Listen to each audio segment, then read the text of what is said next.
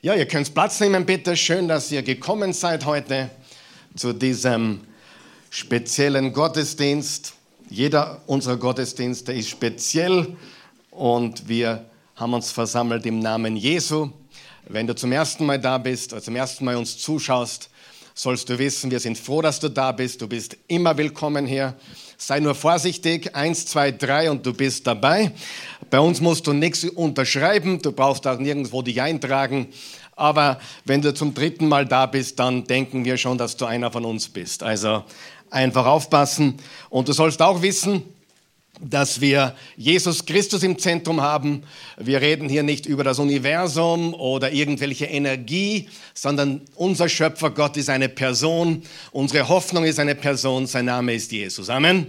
Und wir denken biblisch über alles. Das heißt, alles, was wir in der Welt sehen, alles, was wir beurteilen wollen, alles, was wir uns anschauen, be beurteilen wir anhand der Bibel. Wir denken biblisch über alles. Wir haben letzten Sonntag eine Serie von Botschaften gestartet, die, die lautet All In. Es geht um die Zeit deines Lebens, die Zeit unseres Lebens. Und diese neue Serie basiert oder hat auch einen Prolog gehabt, nämlich die Neujahrsbotschaft. Die Neujahrsbotschaft hat gelautet, die größte Gelegenheit deines Lebens. Was ist die größte Gelegenheit deines Lebens? Nicht die nächsten politischen Wahlen oder irgendein anderes Geschäft. Die größte Gelegenheit deines Lebens ist direkt vor deiner Nase, nämlich jede Minute deines Lebens. Hast du gewusst, dass jede Minute deines Lebens eine Gelegenheit ist? Eine Gelegenheit, sie zu vergeuden, sie zu verbringen oder sie zu investieren in etwas, das über unser Leben hinausgeht. Wir können unsere Zeit vergeuden, das ist natürlich nicht gut. Wir können sie mit guten Dingen verbringen, das ist schon besser. Aber ich möchte dir was ganz Wichtiges heute sagen. Dein Leben ist zu kurz für alle guten Dinge. Und dein Leben ist auch zu kurz für alle besseren Dinge. Du hast kaum Zeit für die besten Dinge, habe ich recht? Und der größte Feind des Besten ist nicht das Schlechte, sondern viele gute Dinge, mit denen wir unsere Zeit verbringen, die einfach nicht wirklich die Wichtigkeit haben, die sie haben sollten. Okay? Und letzte Woche haben wir geredet über die Stimme Gottes hören, denn eines ist ganz sicher, sich zu verhören im Leben kann sehr kostspielig sein, wer weiß das? Wo falsch abzubiegen kann Kilometer kosten, vielleicht sogar Dutzende, hundert Kilometer kosten. Sich zu verhören, meine Güte, die größte Zeitvergeudung ist die falsche Person zu heiraten. Und da können einige schon drüber reden. Ich sage nicht, dass nur weil was schiefgegangen ist, es die falsche Person war, aber ich sage dir, falsch abbiegen kostet, oder nicht? Es kostet Geld und es kostet vor allem auch das Kostbarste in unserem Leben, unsere Zeit. Daher ist es so wichtig, die Stimme Gottes zu hören, den Willen des Meisters zu kennen und den Willen des Meisters zu tun. Einer meiner Lieblingsprediger ist Dr. Charles Stanley. Ich zitiere ihn öfters. Er wird dieses Jahr 92 und er sagt, das beste Zeitmanagement ist ein intensives Gebetsleben. Denn wenn du richtig betest, sparst du viel Zeit. Wenn du richtig betest, biegst du richtig ab. Und wenn du mal nicht so viel betest, kann es sein, dass die Weisheit Gottes in deinem Leben nicht so präsent ist. Und wenn die Weisheit Gottes in deinem Leben nicht so präsent ist, kann man durchaus einmal falsch abbiegen, oder nicht? Sogar Menschen, die viel beten, biegen manchmal falsch ab, aber wir kommen früher drauf. Wir kehren früher um. Wir machen früher eine 180, eine 180 Grad Kehrtwendung. Aber beten und von Gott hören und apropos beten heißt nicht nur reden in eine Richtung. Ich öffne meine Bibel ich schlage sie auf. Und immer wenn ich meine Bibel öffne, weißt du, bevor ich lese, was ich sage? Herr, sprich heute zu mir. Gib mir dein Wort so, dass ich es verstehe. Gib mir Erkenntnis, gib mir Weisheit für den Tag und mein Leben, damit ich die richtigen Dinge tue und die falschen Dinge weglasse. Wir wollen den ersten Monat im Jahre 2023 und darum auch diese Serie. Diese Serie ist nicht zufällig gewählt oder meine Güte, was fällt, was fällt dem Karl Michael als nächster ein? Diese Serie ist bewusst gewählt, weil wir den ersten Monat des Jahres nutzen wollen, die Gelegenheit beim Schopf zu backen. Wir wollen uns die Zeit nehmen, über unsere Prioritäten nachzudenken. Vielleicht solltest du deinen Job, den du hast, verlassen, weil er dich nicht in die richtige Richtung bringt. Wer weiß, was ich meine? Oder du solltest einen neuen Job beginnen, was Neues tun, was Neues starten, weil das eine wichtigere Sache ist oder bessere Sache ist oder Gottes Willen und Plan für dein Leben ist. Die Prioritäten neu zu definieren, unseren Kurs des Lebens zu überprüfen, unsere Lebensvision zu überdenken ich habe früher immer gesagt, du brauchst Ziele. Heute sage ich, du brauchst keine Ziele, du brauchst die richtigen Ziele. Denn Ziele ohne Gebet sind Ziele wahrscheinlich, die egoistisch sind oder vielleicht auch nicht, aber eventuell nicht die besten Ziele sind und vor allem nicht Ziele des Willen Gottes sind. Wer glaubt mir, wenn ich sage, es ist wichtiger, im Willen Gottes zu sein, als irgendwelche Ziele zu haben? der Wille Gottes ist das Nonplusultra. Den Entschluss zu fassen, egal was ich so alles möchte in meinem Leben, mein Leben ist da zur Ehre Gottes. Und das führt mich zum heutigen Titel der Botschaft, ein Leben, das Gott verherrlicht. Sagen wir das gemeinsam. Ein Leben, das Gott verherrlicht. Und wir wollen noch etwas tun, damit wir Gott verherrlichen können. Nicht nur die Prioritäten äh, überdenken oder den Kurs äh, überdenken, die Lebensvision neu zu definieren. Wir wollen auch die Vergangenheit begraben. Denn die Vergangenheit ist ein Sklave. Du bist ein Sklave der Vergangenheit und viele haben die Vergangenheit zum Meister ihres Lebens. Wir haben auch gesagt, wir wollen uns drei Fragen stellen. Erstens, was muss ich ablegen? und was muss ich anziehen? Zweitens, was ist wirklich wichtig und was ist nur scheinbar wichtig? Und ich verrate dir etwas. Die scheinbar wichtigen Dinge verkleiden sich in dringende Dinge oft. Sie drängen so, sie sind so dringend. Und viele Menschen lassen sich tyrannisieren von den dringenden Dingen des Lebens. Wie wäre es, dass du so cool bist, dass du einfach gefasst bist und sicher stehst im Leben, egal wenn neben dir die ganze Welt zusammenbricht. Du bist stark, denn du weißt, was wirklich zählt. Amen. Ich kann euch was versprechen. Ich weiß, dass es Gott gibt aus vielen, vielen Gründen. Aber einer der Gründe, und da muss ich mittlerweile schon oft schmunzeln, ist mein Gebetsleben. Wenn ich so im Auto unterwegs bin und vor mich hin singe oder bete, da kann ich kaum abgelenkt werden. Aber wenn ich mich zu Hause auf meinem Gebetsstuhl, ja, und ich habe einen Gebetsstuhl, ich habe einen besonderen Ort, wo ich bete und auch eine bestimmte Zeit, Ort und Zeit, sehr wichtig, diese Regelmäßigkeit. Und wenn ich mich dann niederknie, nicht, dass du knien musst, aber knien ist ein Zeichen von Hingabe. Es geht ums Herz, oder? wenn ich da mich niederknie oder auch manchmal sitze und bete, du kannst dir gar nicht vorstellen, was mir in dieser halben Stunde Gebet alles einfällt, was mich ablenken will von meiner Zeit auf den Knien. Plötzlich fällt mir ein, wenn ich anrufen muss. Plötzlich fällt mir ein, wo sind denn meine Autoschlüssel? Plötzlich fällt mir ein, wo habe ich denn meine Sonnenbrille schon wieder hingelegt? Das fällt mir sonst nie ein. Aber beim Beten gibt es jemand, dem das überhaupt nicht schmeckt, der mich um jeden Preis ablenken will. Und da habe ich immer ein Blatt Papier und einen Kugelschreiber neben meinem Gebetsstuhl. Stuhl. Und wenn mir was einfällt, danke Teufel, äh, Sonnenbrille. Verstehst du? Äh, äh, Nochmal, äh, äh, danke. Ähm, äh, anrufen. Und dann bete ich weiter und nach 30 Minuten habe ich eine lange Liste Und ja, danke. Er erinnert mich an alles, was ich eigentlich zu tun habe, aber was nicht so wichtig ist, wie dieser Moment auf den Knien. Amen. Versteht ihr? Wir müssen lernen, den Teufel auszutricksen. Er ist nicht wichtig, aber er versucht uns halt abzulenken. Weil was Besseres kann er eh nicht. Er kann ja nichts, außer uns ablenken und uns blöde Gedanken in den Schädel setzen. Bist du mit mir?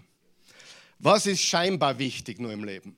Und noch eine wichtige Frage, geht es nur um mich oder dient es wirklich Menschen? Mein Leben soll anderen Menschen dienen und dein Leben soll anderen Menschen dienen. Und leider haben wir in, in, im Leib Jesu Christi so viele Menschen, mir gefällt das nicht und das gefällt mir nicht und, und das hat mich heute nicht so angesprochen. Darf ich auch sagen, das Problem ist nicht der Prediger, egal wie schlecht er ist. Das Problem ist dein Herz. Ich nehme mir überall was mit. Und ich habe die besten Prediger gehört und die grottenschlechtesten. Und gerade bei dem grottenschlechtesten habe ich auch ein Papier da und einen Kugelschreiber.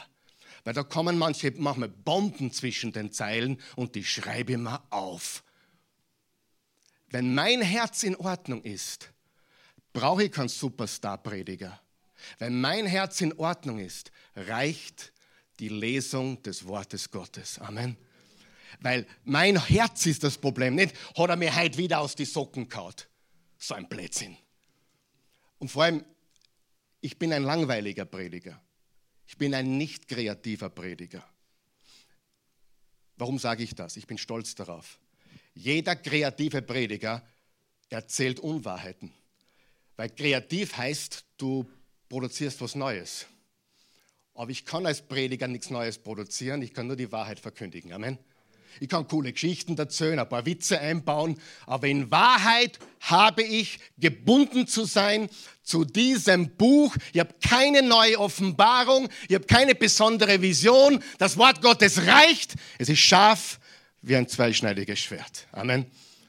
Also hüte dich vor Menschen, die sagen, ich habe eine neue Offenbarung und hat ja ein ganz kreatives Wort. Uh, kreatives Wort. Nein, der einzige Schöpfer ist der Schöpfer von Himmel und Erde. Er hat uns die Wahrheit gegeben. Die Wahrheit macht uns frei. Nicht das Neue macht uns frei. Die Wahrheit macht uns frei. Und die Menschen suchen ständig Neues. Nachdem ihnen die Ohren kitzeln. So hat Paulus an Timotheus geschrieben. Sie wollen ihre Ohren gekitzelt haben, weil sie die Wahrheit nicht vertragen. Stimmt? Ihr schaut es mir an, wie wann ich vom Mond gerade gekommen war. Ich, war. ich kann euch versichern, ich war noch nicht am Mond. Ja? Aber eine der wichtigsten Erkenntnisse des Lebens, vielleicht auch die wichtigste, ist die Kostbarkeit der Zeit. Und die größte Überraschung in meinem Leben, habe ich letzte Woche gesagt, und das werden mir alle über 50 bestätigen, die größte Überraschung ist, wie kurz das Leben ist. Wie schnell die Zeit vergeht. Das kannst du einem Teenager und 20-Jährigen nicht sagen, weil er es nicht glaubt. Aber das, das Leben ist kurz. Und daher müssen wir es auskaufen. Epheser 5, Vers 16, kauft die Zeit aus.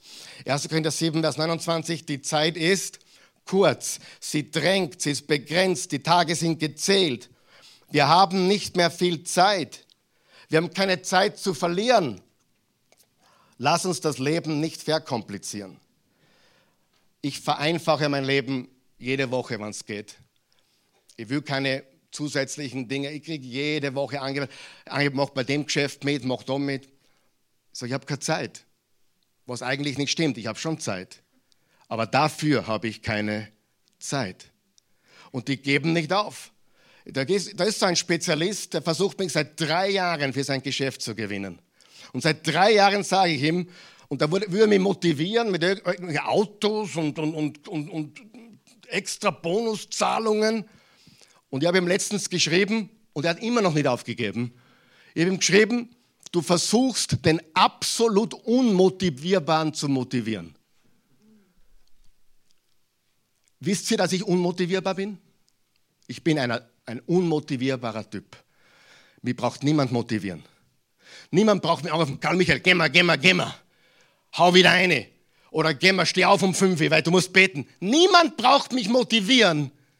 Ich bin intrinsisch motiviert vom himmlischen Vater Jesus Christus und dem Heiligen Geistes. Ich brauche kein Motivationsseminar. Danke. Das Wort Gottes ist mehr als genug. Amen. Sagen wir noch wach. Mich braucht niemand motivieren. Und manchmal sind Menschen, die motivieren mich in die andere Richtung und sagen, bah, heute war es nicht so gut oder heute, boah, das hat mir nicht gefallen, das motiviert mich noch mehr.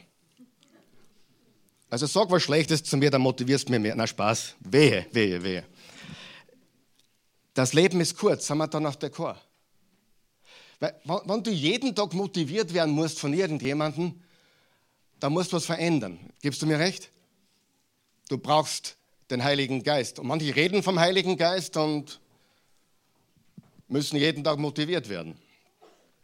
Gehen wir zu unserem goldenen Text, Epheser 5, Verse 14 bis 17. Das ist wirklich ein goldener Text für das, worüber wir sprechen. Und zwar geht es darum, die Zeit auszukaufen. Und dann werden wir heute über ein paar Dinge reden, die dich richtig Viere hauen werden. Richtig Viere hauen werden. Epheser 5, nach vorne werfen werden. Verse 14 bis 17. Sind wir da? Wer möchte mit mir laut lesen? Gehen wir. Eins, zwei, drei. Erhebe dich, du, der du schläfst, und steh auf von den Toten, und dann wird der Messias dich durch und durch erleuchten. Achtet nun sorgfältig darauf, wie ihr euer Leben führt. Tut das nicht als Unverständige, sondern als weise Menschen. Nutzt die Lebenszeit, die euch von Gott gegeben ist, dabei ganz aus, denn die Tage, in denen wir leben, sind von Bosheit durchdrungen. Lasst euch also nicht verdummen, sondern bemüht euch darum, den Willen von Jesus, dem Herrn, zu erkennen. Paulus redet hier nicht zu toten Menschen, sondern das Tod hier ist symbolisch, metaphorisch gemeint. Und er sagt zu den Schlafenden, wacht auf, erhebt euch und leuchtet für Christus. Und wir haben alle gleich viel Zeit. Egal wie viel Geld wir haben, da sind wir alle unterschiedlich, gehe ich davon aus. Aber wir haben alle jeden Tag gleich viele Zeit. Stunden. Was machen wir damit? Ich habe mir die Verse 15 bis 17 äh, in meiner eigenen Formulierung aufgeschrieben und heute was dazugefügt. Ich lese es nochmal vor. Achte auf jeden deiner Schritte. Setze deinen Kopf ein. Das sollten manche Christen hören, oder? Da fragst du, wo ist denn der Kopf hin? Wer weiß, dass Gott uns was zum Denken gegeben hat? Wer weiß das? Hat nicht begeistert, gell? Der Heilige Geist macht alles. Na, macht er nicht. Er will, dass du denkst. äh, setze deinen Kopf ein, nutze jede Gelegenheit. Das sind desolate Zeiten. Lebe nicht sorglos oder gedankenlos. Stelle sicher, dass du verstehst und tust, was der Herr und Meister will. Die letzte, der letzte Satzteil. Stelle sicher, dass du weißt, dass du verstehst und tust, was der Herr und Meister will. Was will er, dass ich bin? Was will er, dass ich tue? Was will er, dass ich habe? Wie, wie will er, dass ich lebe? Was will mein Herr und Meister? Matthäus 6, Vers 33, trachtet zuerst nach Gottes Reich und seiner Gerechtigkeit und alles andere wird euch dazugegeben werden. Und um den Willen Gottes zu kennen, muss ich sein Wort kennen, seine Stimme vernehmen, seinen Willen kennen. Darum ging es letzte Woche. Reden wir kurz über zwei entscheidende Erkenntnisse, die da hineinspielen. Frage überhaupt, wer möchte mit seinem Leben Gott verherrlichen?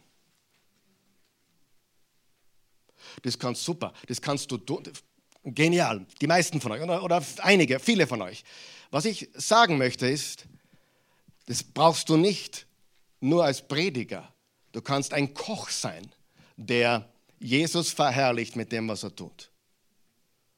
Du kannst sogar ein Schauspieler sein, ein weltlicher Schauspieler, der Jesus verherrlicht mit dem, was er tut, mit der Gabe, mit dem Talent, mit der Fähigkeit. Du kannst ein mega Weltklasse Fußballer sein ich bin mir sicher, Jesus freut sich jedes Mal, wenn er die Füße vom Lionel Messi tanzen sieht.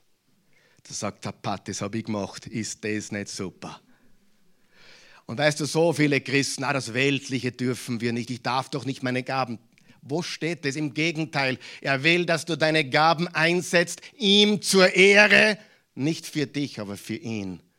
Das, was du bist, das, was du kannst, das, was du hast, sind seine Talente, die er will, dass du einsetzt. Ist, mein, mein Sohn will Rapper werden, der Samson. Ja, die Ketten hat er schon. Ja, und die Schuhe hat er auch. Wer weiß, mit, es mit die Ketten daher. Na okay, ich habe nichts gegen die Ketten. Die Ketten ist okay. Und dann habe ich ihn gefragt, liebst du Jesus? Und ja, natürlich. Dann, dann frage ich ihn, hast du deinen Papa lieb? So, sagt er, ja, natürlich. Wie viel liebst du deinen Papa? Immer die gleiche Standard. Unlimited. So viel liebt er mich. Dann sage ich, und Jesus? More than unlimited. Das ist seine Antwort. Samson ist cool. Aber er will Rapper werden. Und dann spült er mal ein paar Raps vor, die er so hört. Sag ich hast du diese bösen Worte gehört? Hast du diese schmutzigen Worte gehört? Die solltest du nicht tun, sage ich. Ja, ich werde eh gute Texte rappen. Sag ich, okay. Sag ich, rappen ist gut, wenn du gut bist und die Texte zu dir passen. Aber nicht irgendwelche Texte, die eine andere Seite glorifizieren. Amen. Sieh, Musik ist nicht böse. Hardrock ist nicht böse. Ist Hardrock? Nein, es gibt sogar Balladen, die sind teuflisch. Brauchst du mal Lady Gaga hören? Da kommt das Grausen. Ich glaube, die Dame ist ganz finster unterwegs. Aber es klingt so romantisch, so balladisch. Ich bin kein Hardrock-Fan. Aber wenn die Worte gut sind, auf die Worte kommt es an. Ja, ich sage das noch einmal. Gott hat nichts gegen irgendeinen Musikstil. Er hat sie alle gemacht. Die Frage ist, welche Texte werden verbreitet? Amen. Ich finde es nur grässlich, wenn Christen versuchen, Hardrock zu produzieren, weil es einfach nicht so gut ist. Wie das, was man im Radio kennt. Ja? Aber grundsätzlich ist es nicht der Stil der Musik, sondern die Texte, die Inhalte, die Worte, die entscheiden. Und wenn du eine Stimme hast, um Jesus zu verherrlichen, um Himmels Willen, tu das. Und ich meine um Himmels Willen tatsächlich im wahrsten Sinne des Wortes. Jemand braucht eine Gabe, aber niemand braucht ein Ego. Ja? Gabe? Yes. Ego? No. Wichtig. Was ist die erste entscheidende Erkenntnis? Danke für die Frage. Erstens, ich bin Verwalter. Sag einmal Verwalter. Ich bin Verwalter. Was verwalte ich als Mensch? Was verwalte ich als Schöpfung Gottes? Ich verwalte meine Talente, ich verwalte natürlich auch Geld, naheliegend. Ich verwalte auch Zeit, ich verwalte alles. Sag einmal alles. Warum verwalte ich alles? Weil nichts mir gehört. Was ist ein Verwalter? Ein Verwalter ist jemand, der sich um die Dinge eines anderen kümmert. Richtig? Ein Treuhänder. Ein Treuhänder. Ein Verwalter. Ein zuverlässiger Mensch, der verwaltet. Das sind wir.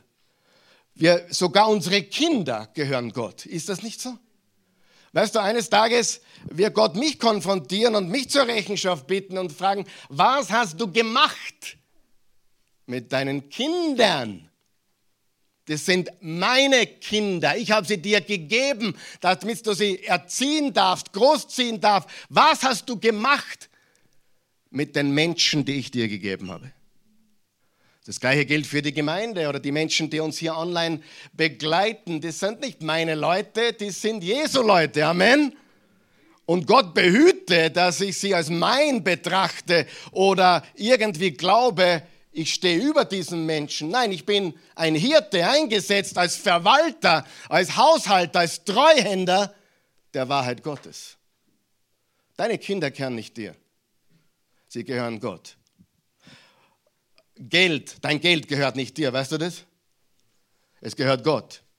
Deine Talente gehören Gott. Im 1. Korinther 4, Vers 1 und 2 steht, und soll man als Diener von Christus betrachten. Uns soll man als Diener von Christus betrachten, als Verwalter der Geheimnisse Gottes. Was sind wir? Verwalter. Und zwar von Verwaltern verlangt man vor allem, was verlangt man vom Verwalter? Dass sie zuverlässig sind. Weißt du, Zuverlässigkeit ist eines der unterbewertesten Eigenschaften, Charakteristika, die es gibt. Zuverlässigkeit ist das Nonplusultra eines Verwalters. Ich will nicht, dass mein Verwalter kreativ wird. Und darum habe ich zuerst gesagt, dass ich als Prediger gar nicht kreativ sein kann. Ich kann in der Methodik, im Stil, im, im Vermitteln kreativ werden, aber ich darf niemals den Schatz angreifen und kreativ werden. Ich möchte keinen kreativen Verwalter. Ich möchte einen zuverlässigen Verwalter. Amen. Und das klingt langweilig, aber es ist die Wahrheit und die Wahrheit macht uns frei. Ja? Übrigens, Zuverlässigkeit ist in allen Bereichen des Lebens das, das Nonplusultra. Was will die Christi von mir? Treue, Zuverlässigkeit. Amen. Wo sind die Männer? Die pfeift drauf, wie cool ich bin oder das ist ihr Wurscht mittlerweile, glaubt mir das? Die, die sagt nur immer, die, die hat nicht alle mehr. Ja, die, die lacht drüber, wenn ich wieder mal irgendeinen Auszucker habe. Äh, die, die, die denkt zu ihren Teil, was sie wirklich will, ist Zuverlässigkeit. Sind wir noch da? Als Ehemann bin ich auch Verwalter meines Haushaltes, meiner Familie. Ich bin das Oberhaupt der Familie. Ich bin um nichts besser. Die Frau hat genauso viel zu sagen wie der Mann. Manchmal sogar gescheiter. Sie sagt mehr als wie der Mann. Aber wir sind verantwortlich. Wir, wir sind Verwalter. Wenn du in ein Restaurant gehst, warum gehst du ins selbe Restaurant immer wieder? Weil du weißt, das Schnitzel ist immer gleich. Wenn du, ein, wenn du ein Koch wäre oder jeden Tag ein anderer Koch wäre, würdest du sagen, na, hoffentlich ist heute der Richtige da. Oder hoffentlich ist er heute gut drauf. Nein, dieses Schnitzel soll jedes Mal einen Standard haben, warum du dorthin gehst. Zuverlässigkeit. Mein Postbote ich bin so froh, mein Postbote ist sehr früh dran, der kommt, um 9 Uhr ist die Post immer da und das weiß ich. Und wenn er mal um 9.30 Uhr kommt, denke ich mal, schau, was ist denn heute los?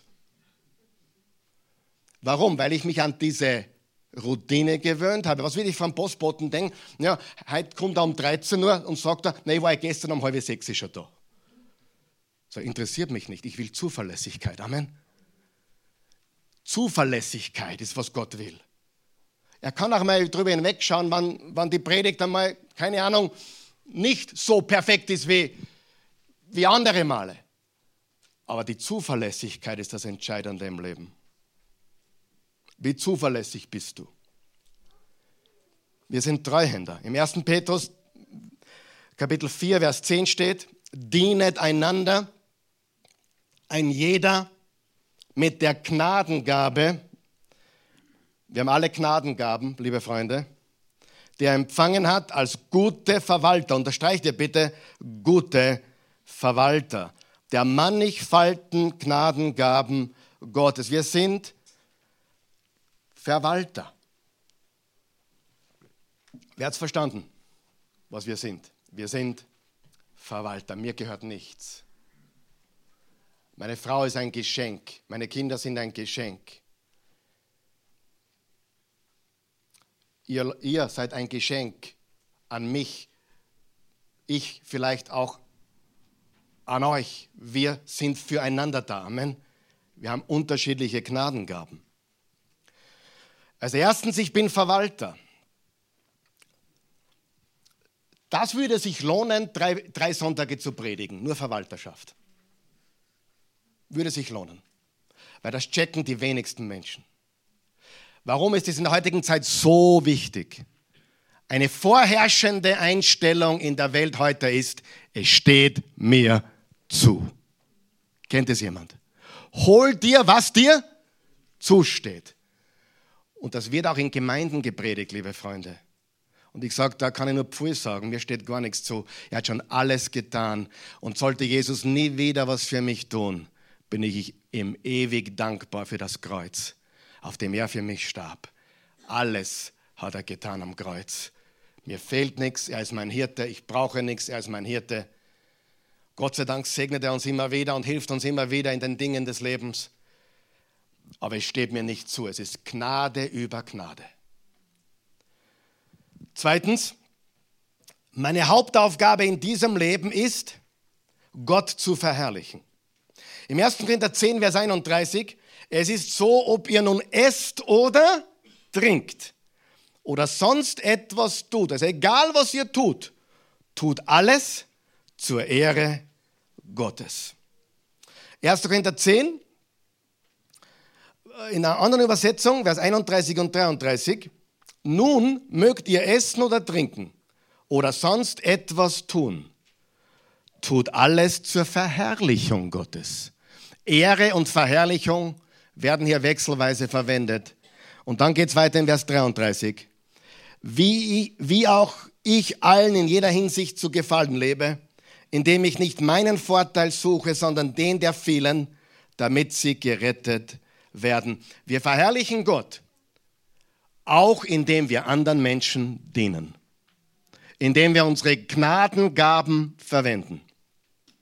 Im 1. Korinther 6, Vers 20, denn ihr seid teuer erkauft, darum verherrlicht Gott in eurem Leib, mit eurem Körper und in eurem Geist, die Gott gehören. Frage, hast du letzte Woche Gott mit deinem Körper verherrlicht?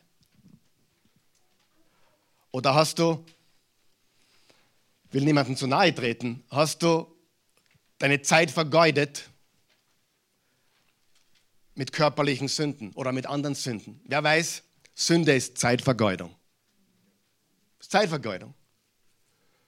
Falsche Webseiten anzuschauen ist nicht nur destruktiv für dein Hirn und deine Seele, sondern es ist Zeitvergeudung. Ja oder nein? Ich wollte nur schauen, ob es noch wahr ist. Eine, was hat er gesagt? Psalm 19. Der Himmel erzählt die Herrlichkeit Gottes. Und das Firmament verkündigt das Werk seiner Hände. Ein Tag sagt es dem anderen und eine Nacht tut es der anderen kund, ohne Sprache, ohne Worte, mit unhörbarer Stimme. Das, das Universum, das Gott gemacht hat, verkündigt seine Herrlichkeit. Warum habe ich diesen Vers gewählt? Jemand dann gedacht, wie ich das gelesen habe, ich möchte, dass mein Leben von der Herrlichkeit Gottes erzählt. Sonne, Mond und Sterne, Planeten, unsere wunderschönen Berge hier im wunderbaren Österreich verkündigen die Herrlichkeit Gottes. Ich möchte, dass mein Leben die Herrlichkeit Gottes erzählt. Ich lebe zur Ehre Gottes. Ich lebe zur Verherrlichung Gottes. Ich will Gott verherrlichen und mich an ihm für immer erfreuen. Ich will Gott verherrlichen und mich für immer erfreuen. Weißt du, dass das im Westminster Katechismus ganz oben steht, wo die Frage beantwortet wird, was ist die Absicht oder was ist the purpose of man, was ist die Absicht des Menschen, Gott zu verherrlichen und sich für immer an ihm erfreuen. Sagen wir das gemeinsam. Gott verherrlichen und sich für immer an ihm erfreuen. Das ist das Ziel des Menschen. Und warum so viele Christen auch deprimiert sind, ist, weil sie für sich selbst leben. Sagen wir so ehrlich, kann man das sagen? Die leben für sich selbst. Was tut der Pastor für mich? Nein, du musst lernen, zu seiner Ehre zu leben. Kein Mensch kann das für dich tun. Und weißt du, was das Schöne ist?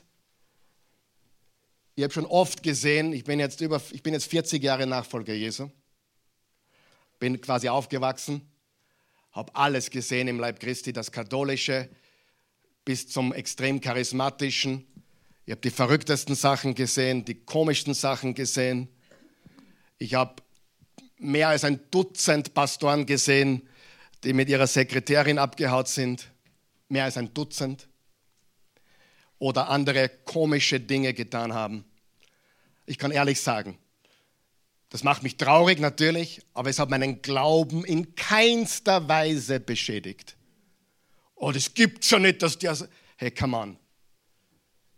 Meine Augen sind auf Jesus gerichtet, nicht auf einen Menschen. egal wie der heißt, egal wie berühmt. Meine Augen sind auf Jesus.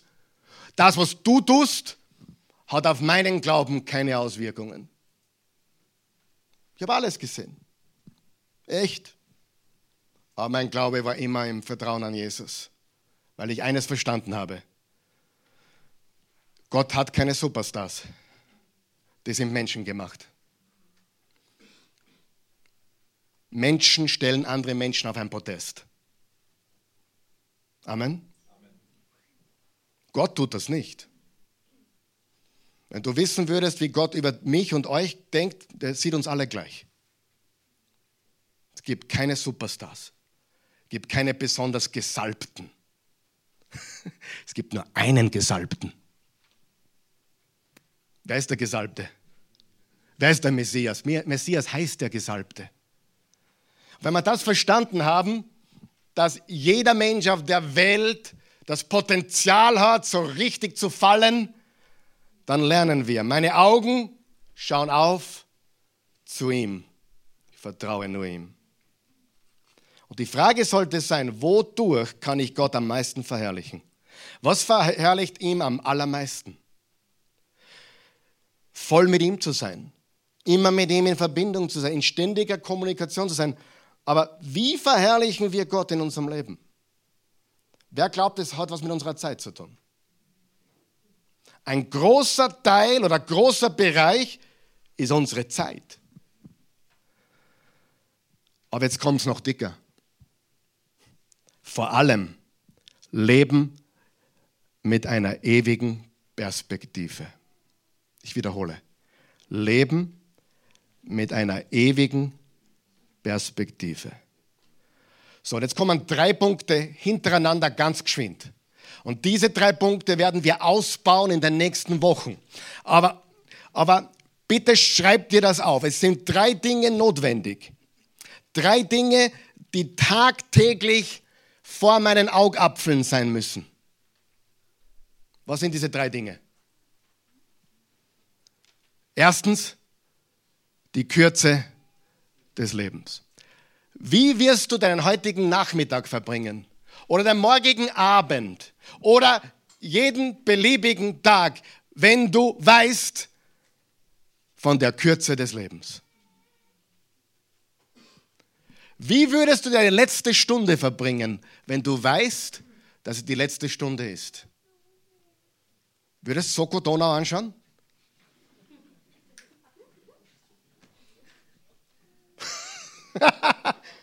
Oder würdest ein paar Leute an dein Bett holen und sagen, hey, dies, jenes, es tut mir leid, ich vergib dir, vergib du mir, ich hab dich lieb.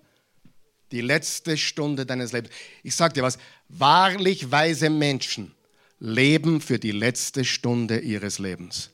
Denn da trifft sie die Reue, das Bedeuern mit, mit das Bedauern mit voller Wucht. Und wäre es nicht genial, wenn wir leben könnten ohne Bedauern? Ja, wir machen Fehler, wir können um Vergebung bitten, wir können die Kürze des Lebens, die muss ständig vor deinen Augapfeln sein. Ständig. Wie schaut dein Tag dann morgen aus oder heute Abend noch? Wenn die Kürze des Lebens vor dir ist, wie viel wirst du beten, Bibel lesen, mit Menschen Zeit verbringen, die wichtig sind und das absolut Unwichtige zur Seite lassen? Die Kürze des Lebens. Hast du sie vor Augen? Zweitens, die Gewissheit des Todes. Die Gewissheit des Statistik sagt, in einem Raum so groß wie dieser und vor allem auch mit der Zuschauerschaft, die wir haben, es tut mir leid, euch das mitteilen zu, zu, zu, müssen, aber nicht jeder von uns wird dieses Jahr überleben. Ist es zu stark? Warum weiß ich das? Ich mache jedes Jahr zwischen sieben und zehn Beerdigungen. Jedes Jahr gleich. Ist durch Corona nicht mehr geworden? Sogar weniger. Ich hatte weniger Beerdigungen die letzten drei Jahre. Mag ein Zufall sein, keine Ahnung. Ich will damit nur sagen, nicht jeder in diesem Raum und online wird dieses Jahr überleben. Es könnte mich treffen. Es könnte einer von euch treffen. Und ich sage dir was, es ist die Gnade Gottes dass wir nicht wissen, wann es passiert. Wir würden in Panik verfallen.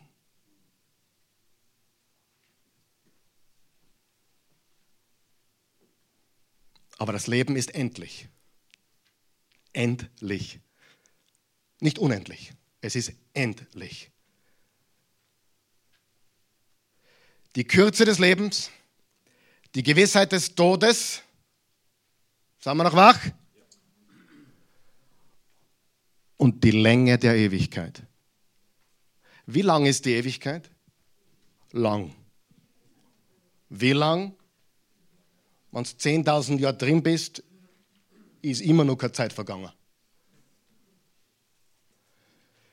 Ewigkeit hat keine Zeit. Deinen Körper zu verlassen bedeutet, das Zeitliche zu, zu verabschieden. Das sagt man auch so, oder? Das Zeit, er hat das Zeitliche gesegnet. Zeit gibt es nur hier. Und Zeit ist eine Gnade Gottes. Warum? Weil viele leiden jetzt hier. Es gibt einige hier, die brutal leiden im Moment. Aber weil wir in der Zeit leben, bedeutet das, dass es auch vergeht weil alles Zeitliche vergeht. Gott ist gnädig. Und diese drei Dinge haben wir immer vor unserem Augapfel. Die Kürze des Lebens, die Gewissheit des Todes, die Länge der Ewigkeit.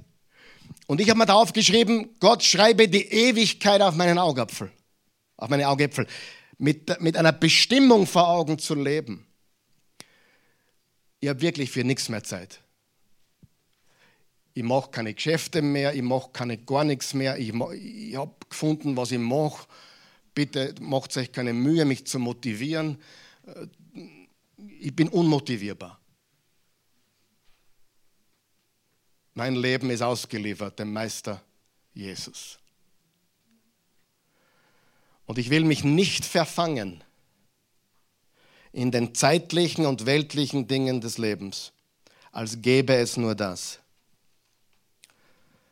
Das Jetzt zählt für ewig. Es hat Auswirkungen auf alle Ewigkeit. Frage, wie wird das, was du heute tust, sich auswirken auf die Ewigkeit?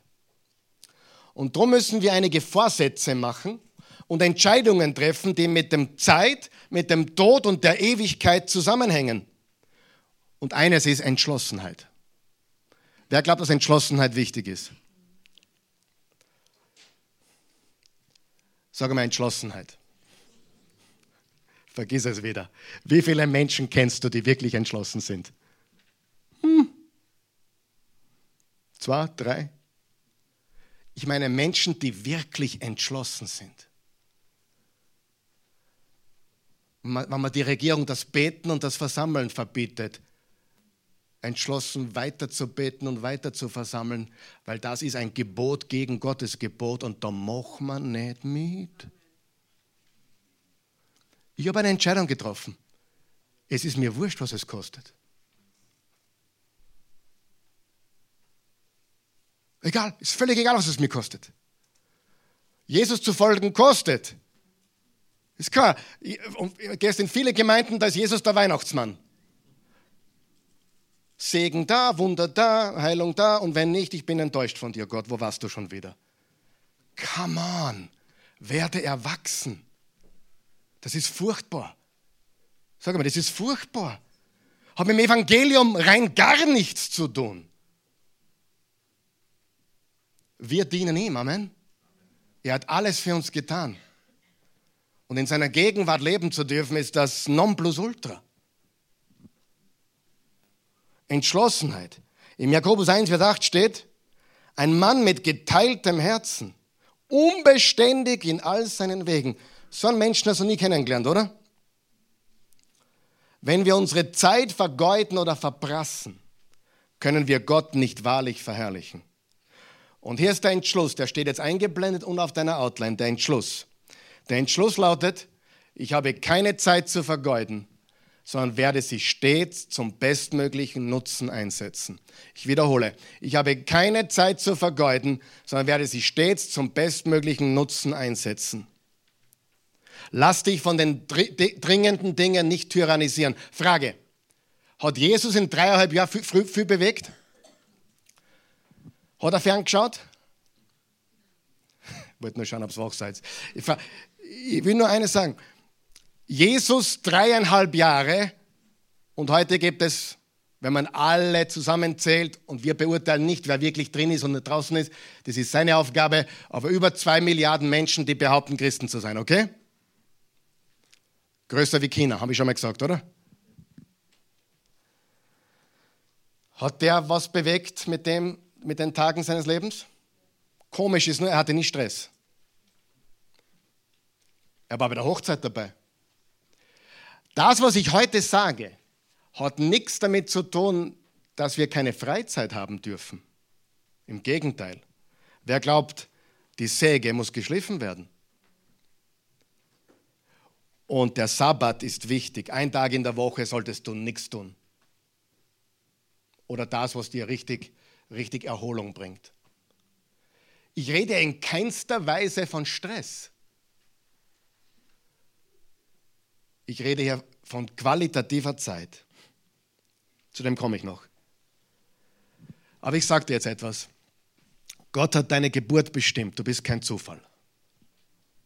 Und Gott hat auch bestimmt, wie viele Tage du leben wirst. Die Tage dazwischen hat er uns gegeben, sie zu verwalten und Rechenschaft dafür abzulegen. Im Psalm 90, Vers 12 steht, unsere Tage zu zählen, lehre uns, dann werden wir ein weises Herz erlangen. Das hat Moses geschrieben. Der älteste Psalm in den ganzen Psalmen. Psalm 139, hört ihr das an? Vers 16. Noch bevor ich geboren war, noch bevor ich geboren war, sahen mich deine Augen. In deinem Buch war alles verzeichnet. Die Tage waren schon geformt, als noch keiner von ihnen da war. Es gilt für jedes Baby, für jedes Ungeborene, für jede Stillgeburt. Es gilt für jeden Menschen. Gott ist gut. Ich habe eine E-Mail bekommen aus, von jemandem aus, der, aus Bayern, der hat geschrieben, kannst du mir ein paar Fragen beantworten? So hat er geschrieben und hat er eben auch gefragt, warum sterben Christen manchmal jung?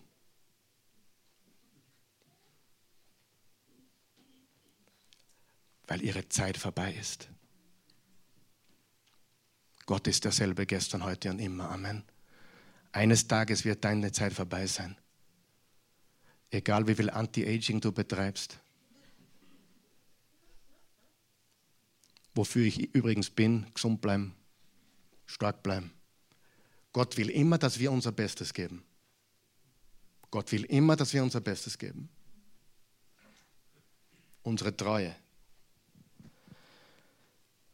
Epheser 5, Vers 16, kauft die Zeit aus. Haben wir das schon gesagt heute? Ja.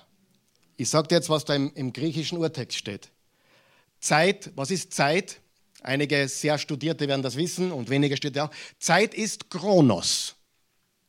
Chronologie. Zeit, richtig?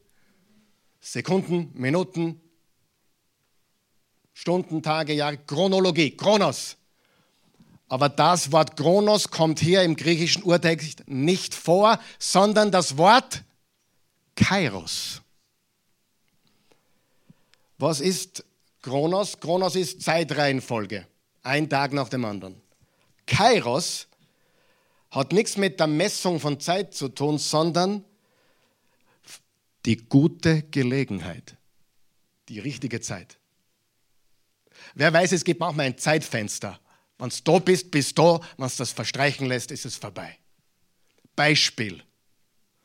Hast du schon mal Investition machen wollen und dann war es weg? Oder du warst irgendwo unterwegs und da gab es einen Ausverkauf. Sogar morgen fahre ich zurück und du warst Geschäft so zugesperrt. Du hast das Fenster verpasst. Aber das ist ja nicht tragisch, oder? Tragisch ist nur, wenn man draufkommt, man hat es bei den eigenen Kindern verpasst. Das Kind ist nur einmal drei und nur einmal vier und nur einmal 14. Und ein Vierjähriger braucht was anderes wie ein 14-Jähriger. Wenn ich die Zeit bei einem Kind nicht, die Gelegenheit nicht nutze, ist sie nicht mehr replizierbar. Es gibt Gelegenheiten, es gibt Chancen im Leben, die sind einmal da und nie wieder. Und ich würde sagen, die Kinder gehören da hinein. Amen. Weil wenn sie ausgezogen sind, sind sie weg. Ich meine, das heißt nicht, dass wir die Hoffnung aufgeben, aber es ist anders. Wir haben den Moment. Und das ist Kairos. Johannes 9 sagt Jesus, wir müssen die Werke dessen wirken, der mich gesandt hat, solange es Tag ist. Es kommt die Nacht, da niemand wirken kann. Wann sollten wir die Werke tun? Solange es Tag ist. Was ist es? Ein Bild für Leben und Tod. Solange du lebst und die, die Nacht wird kommen, der Tod wird kommen, da kannst du die Dinge hier nicht mehr tun. Lass uns gemeinsam, Freunde, lernen, unsere Zeit besser zu nutzen. Ich überfliege jetzt die Hebräer-Passage aus Zeitgründen und wir gehen zum letzten Vers für heute. 2. Korinther 4. Lesen wir es gemeinsam bitte, das ist ein guter, guter Vers. Drei Verse. Eins, zwei, drei. Deshalb verlieren wir nicht den Mut. Denn wenn wir auch äußerlich aufgerieben werden, so werden wir doch innerlich jeden Tag erneuert. Denn die kleine Last unserer gegenwärtigen Not schafft uns ein unermesslich ewiges Gewicht an Herrlichkeit. Uns, die nicht auf das Sichtbare starren, sondern nach dem Unsichtbaren Ausschau halten. Denn alles Sichtbare vergeht nach kurzer Zeit, das Unsichtbare aber ist ewig. Letzter Satz nochmal. Denn alles Sichtbare vergeht nach kurzer Zeit, das Unsichtbare aber ist ewig. Mein Freund, meine Freundin, bitte beginne zu leben mit der letzten Stunde vor Augen. Das klingt ein bisschen morbid, aber es ist ein ganz gesunder, gesunder Weg zu leben. Was würdest du in der letzten Stunde nicht mehr tun? Und was würdest du in der letzten Stunde nur mehr tun? Lass uns nachdenken. Es ist wichtig, dass du die richtige Perspektive bekommst. Lass uns entschlossen sein und lass uns beten. Herr, gib mir ein weises Herz. Beten wir es gemeinsam. Herr, gib mir ein weises Herz. Wie werden wir weise? Bei einer Beerdigung, nicht auf der Hochzeit. Am Friedhof, nicht in der Diskothek. Weise Menschen wissen, das Leben ist kurz der Tod ist gewiss und manchmal auch plötzlich. Manchmal auch plötzlich. Heute früh sind 72 Menschen abgestürzt in einem Flugzeug. Heute früh. In Nepal.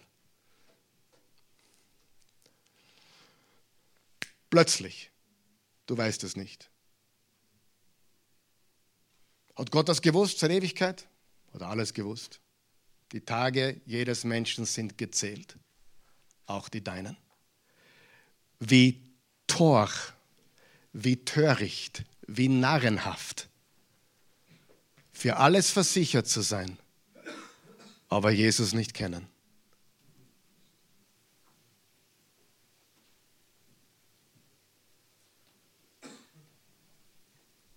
Das Leben ist kurz. Und tragisch. Ich weiß, wie tragisch das Leben ist. Ich weiß, wie schmerzhaft das Leben ist. Und ich kann es nicht ausstehen, wann gepredigt wird, folge Jesus und alles wird super. Das ist wohl die blödeste Evangeliumsverkündigung, die es gibt. Folge Jesus und dein Leben wird zu echtem Leben. Aber du bist genauso sterblich, du bist genauso schwach manchmal, aber dein Leben hat eine andere Bedeutung. Amen. Stehen wir gemeinsam auf, bitte.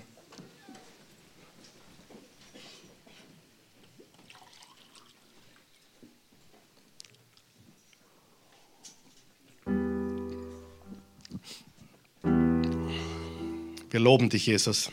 Wir danken dir für diesen Tag. Wir bitten dich von ganzem Herzen, dass du uns hilfst, diese so herausfordernde, diese so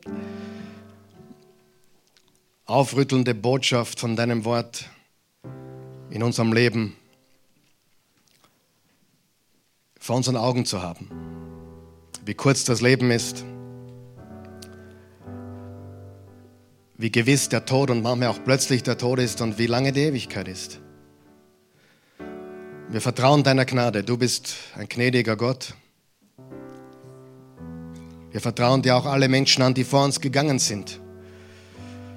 Wir vertrauen dir einfach, weil wir wissen, dass du ein guter Gott bist. Das, was wir nicht verstehen, überlassen wir dir und vertrauen dir, denn du bist ein gütiger Gott. Es ist kein Zufall, dass Menschen hier sind, die diese Botschaft zum ersten Mal hören. Es ist kein, kein Zufall, dass du heute diese Worte gehört hast. Vielleicht bist auch du bereits auf der Zielgerade deines Lebens. Vielleicht hast du noch 40, 50, 60, 70 Jahre vor dir. Ich weiß es nicht. Aber lebe, als wäre es das einzige Leben. Als hättest du keinen Morgen lebe jeden Tag voll und ganz. Wenn du hier bist heute Morgen oder diese Botschaft siehst oder hörst, du hast keine persönliche Beziehung zu Jesus Christus, dann lade ich dich heute ein, ihm zu vertrauen. Es wäre töricht, so eine Botschaft zu hören und Jesus nicht einzuladen. Ist das Größte und Beste, was du tun kannst. Er wird dein Herr und Meister. Er wird dich führen und lenken. Und er ist dein Hirte. Wenn du das möchtest, bete mit mir ein Gebet. Sag, guter Gott, ich komme zu dir, so wie ich bin. Ich mache dir nichts vor. Ich bin ein Sünder. Ich habe mein Leben zum Großteil vergeudet. Ich habe Dinge getan, die einfach Zeitverschwendung waren. Ich habe dich nicht gekannt. Ich will dich heute kennenlernen. Jesus Christus, ich glaube, du bist der Sohn Gottes. Du bist das lebendige Wort. Du bist die Auferstehung. Du bist der Weg, die Wahrheit. Und so gut ich jetzt kann, übergebe ich dir mein Leben. Ich lege dir alles hin. Ich vertraue dir ganz. Ich gehöre dir. Mein Leben gehört nicht mehr. Ich bin ein Verwalter. Von diesem Tage an will ich ein guter Verwalter sein. Meiner Zeit, meiner Ressourcen, meiner Gaben und Talente, allem meinen Beziehungen. Alles ist dein. Ich gebe dir mein Leben. Ich empfange deines. Ich gehöre dir. Du bist auferstanden. Du lebst. Lebe in mir. Ich will dich verherrlichen. Durch mein Leben. Ob ich esse oder trinke, egal was ich tue. Ich will zu deiner Verherrlichung leben. In Jesu Namen. Amen. So ist es. Entschlossenheit. Die Zeit ist kurz. Einige haben einige gute Entscheidungen getroffen vor kurzem. Einige werden noch ein paar gute Entscheidungen treffen. Manche sind mutige Entscheidungen, notwendige Entscheidungen. Manche müssen sich vielleicht trennen von gewissen Menschen, die, die nur Zeit totschlagen wollen. Die sollen ihre eigene Zeit totschlagen, aber nicht deine. Amen. Gott segne euch.